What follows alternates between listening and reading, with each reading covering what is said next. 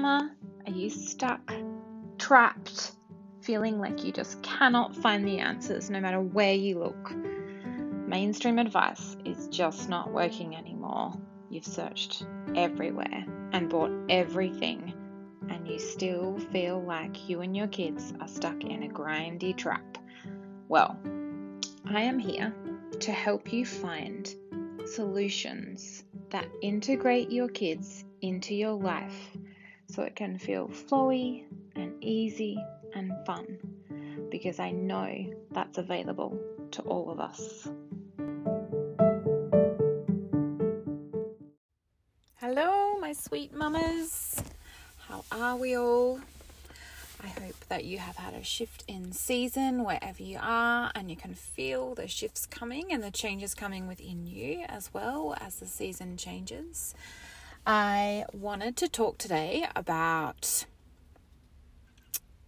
boredom, being bored as a mama, and the shit we distract ourselves with, and the connection between boredom and time, and realizing that at, at this point in time, as as mothers, we have access to more resources and capacity than we have in like any of the history of motherhood. We can literally have food at our doorstep in moments. We can purchase clothing that our kids need in in like literally the click of a button. Everything is accessible to us. But I feel like our beliefs and our concept systems behind time haven't really shifted beyond what we experienced.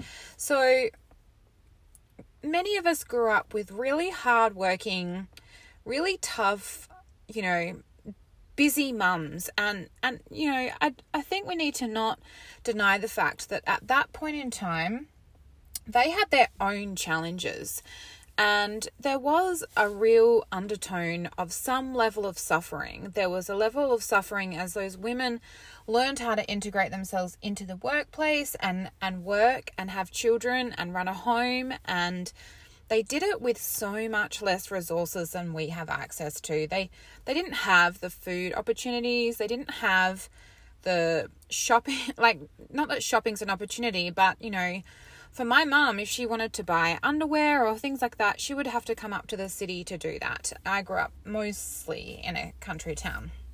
And that's not going to be the situation for everyone, but definitely things were not as accessible and not as fluid and easy as what we experience as mo- mothers now. And something that I wanted us to like really take the time to reflect on is are you as short on time as you think you are? Or are you just adapted to continuing that level of suffering? I think that many of us have to understand that it is our choice to do many of the things that we're doing. We are choosing to work, we are choosing to contribute to our families in that way.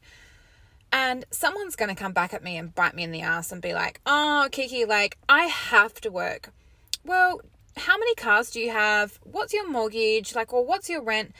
You know, it's a smaller percentage of people that have to work in the capacities that they currently are.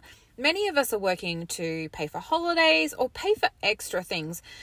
So we need to be cautious of saying, like, I have to do this. And are you having to do it or are you having to provide yourself with a level of living that you desire? Because they're two different things. Because you could live at a much more basic level than you are right now. And either way is perfectly fine. But do we have to take ourselves to the point of suffering to live a life where we want to work more so we can have more holidays? It doesn't really make sense if you think about it literally to be like, I want all these extra things. I want to be able to shop at Sephora whenever I like. I want to be able to go pop down to Zara and do whatever I like. I want to be able to do those things as a mother and have my nails done and have my hair done and have all those things and a really nice car.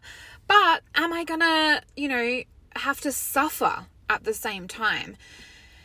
I do think that for many, many of us, we are just repeating generational suffer that we have learned from we've learned this and it's conditioned and it's living inside of our bodies and we're carrying it through. And is that really as necessary as you think it is? Like, do you really have to complain about how hard everything is all the time? Or are you just constantly distracting yourself with shit that isn't moving the needle in your life? You know, I was talking to some of my coaching clients the other day and explaining how I spent like eight, I didn't even realize I was doing it, like spending ages thinking about tea towels. Clean tea towels. I like clean tea towels. I will occasionally bleach my tea towels because I like them a specific way. And I was saying to my husband, I was like, I can just go buy new tea towels at like any given point. I can just go to Kmart and buy new tea towels. Why the fuck do I care so much about tea towels? It's so stupid. And I realized that this isn't even my thing. It was something my mum did. And I think that we all have hundreds of these really, really small things like this that we're carrying on and we're not letting go and we're not even consciously aware of it. And I was like, I've spent like almost a whole day talking about tea towels. Like, how weird is that? You know? And my the the like absolute truth is my the way I grew up, we didn't have access to those things to be replaced easily, or it just wasn't really within the realms of our possibility. So I need to make sure that the narratives that I am currently playing, which are affirmations, right? They're affirmations and they're manifestations. So the statements that I'm making are either making me my body realize that there's infinite possibilities in my life or they're saying there's not enough. There, this is hard. This is scarcity. I'm out of time. I'm out of out of out of. And as a mother, we need to be very careful. I think many of us might have started off in the first few years like really sparkling and really shining and like learning all new things and how to integrate them. And then as time has gone on, we've really transferred that generational suffering into ourselves. And maybe you have taken off more than your mum did, or maybe you also don't have the same level of grandparent support or things like that. But where are you wasting your time? Where are you wasting your mindset? Where are you? This is where the boredom part comes in. Like, the only reason I was thinking about tea towels was because I was fucking bored. Actually, I had a lot of work to do on my business, but I was distracting myself with like boredom tactics, which include thinking about shit that doesn't actually matter and is not impactful in my life, thinking about shit that has absolutely nothing to do with what's going to help me move forward in my life, and just like patterning, just addictive patterning, like stuck on that, stuck on that process. And so we have to really go, you know, am I really as short on time as I think I am? Is my obsession with time actually true? Or am I just really fucking bored? Am I bored with my life? And so then I endlessly scroll or I look for shopping things or I look for holidays or I look at new cars or I look at new houses. Like, what are you filling your boredom time up with? And most of the time, when I work with women, it's their screens. We are addicted to looking at other people's lives and then trying in some way to create it. And it's just not possible, right? Like, we can't you can't come at a place of creation and abundance and manifesting a new life if you're still looking at someone else's life. Now, how do we kind of tap out of these and create new habits? That's what we're going to be working on in my Mama Clubbe that starts tomorrow, but I'll give like another few days for enrollments to come in. And we're just really going to tap into where are we actually not being conscious of the time that we're using in our life? Like, where have we lost consciousness? And where are we bored and trying to fill it up with other people's lives and then making sure we're using that time to make ourselves grow. So, creating like magical morning routines specific to where you are in your life. Like, this is probably my number one tip. And I, I really did, I've been so cautious to talk about things like this because, you know, there's people out there that are like, you must get up at 5 a.m. Like, I get up at 4 a.m. a lot. I got up at 4 a.m. today just so that I had enough time to wash my hair and blow dry it because feeling magical and feeling good is like really important to me. Like, looking and feeling like my fucking best hot fun mama is so important to me and so I'm just going to keep showing up and sometimes that's going to take me hours of my day and I am just going to fucking create it no matter what. And but if you're a mama of a new baby or or uh, like a young child or you're still learning how to get everyone to sleep and things like that, then you're going to start off with like 15 minutes but if you're a mama with like older kids and you're getting some sleep and things like that, then you're going to start off with just like 30 minutes. And so we create these like magical morning routines just for ourselves. Like any mama that's getting up with her kids is being like dragged through the sewer to start her day, and that just sucks, right? And so we're not going to start our mornings anymore with like scrolling and looking at other people's lives. We're going to start our mornings with like showing the fuck up for ourselves. Like we are the mamas who are changing how people think. We are the people who are changing how childhoods are. We are removing that intergenerational trauma and we're not going to fucking change it by looking at our phones. And so we like look at if we can integrate some exercise there. We look at if we can integrate some kind of morning practice that's going to feel good to you, like how you shower, how like how you show the fuck up. And then we're also going to look at and this is my next tip but this you know i'm not going to talk too much about how we actually do it but like how we make that mundane shit of our the, the stuff that people are like so toxic i think there's a real toxic culture talking about how we take care of our home how we take care of our uh, belongings and that it's all left to mums and it sucks and they have to do all the washing and all the dishes and all these kind of bullshit stories behind it. And i just am not going to carry that narrative on. And so I talk about what I actually do if I'm hanging out the washing on my own or if I'm washing the dishes, or then how I do that with my older kids, so that all of these mundane kind of processes that everyone is so negative about, how I turn them into like the absolute best moments of our life. Like, I hope that my kids remember how we did that kitchen cleanup. I hope my kids remember some of the things we did as we hung out the washing. It's in the small shit. It really is. Can you hear me clapping to myself? Like, it is in the small shit, mamas. And really just like diving so deeply into these things and how these can be your your fuel for your fire it's just like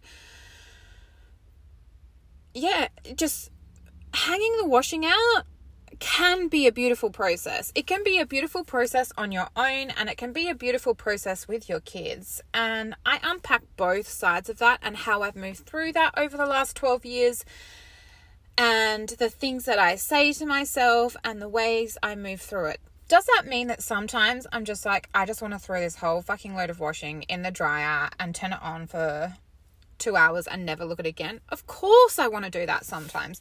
And of course, that just has to happen sometimes. But there's other times where I can really tap into my own internal magic of those small things and really deeply utilize them for my own benefit, really. And lastly, we're going to look at how we set up the end of our day. So it's like the bookends, so that we are like nurturing mothers to mothers. so we're like nurturing ourselves into a beautiful evening routine, a beautiful way to sleep, a beautiful way to wind down, a beautiful way to either connect with our partner or our children and really like slowing that down. As I worked with mums for so many years in sleeping and things like that, and I really felt this huge sense. Um, a lot of the time, I was teaching people to put their kids to bed at seven o'clock because it was just part of what we were doing.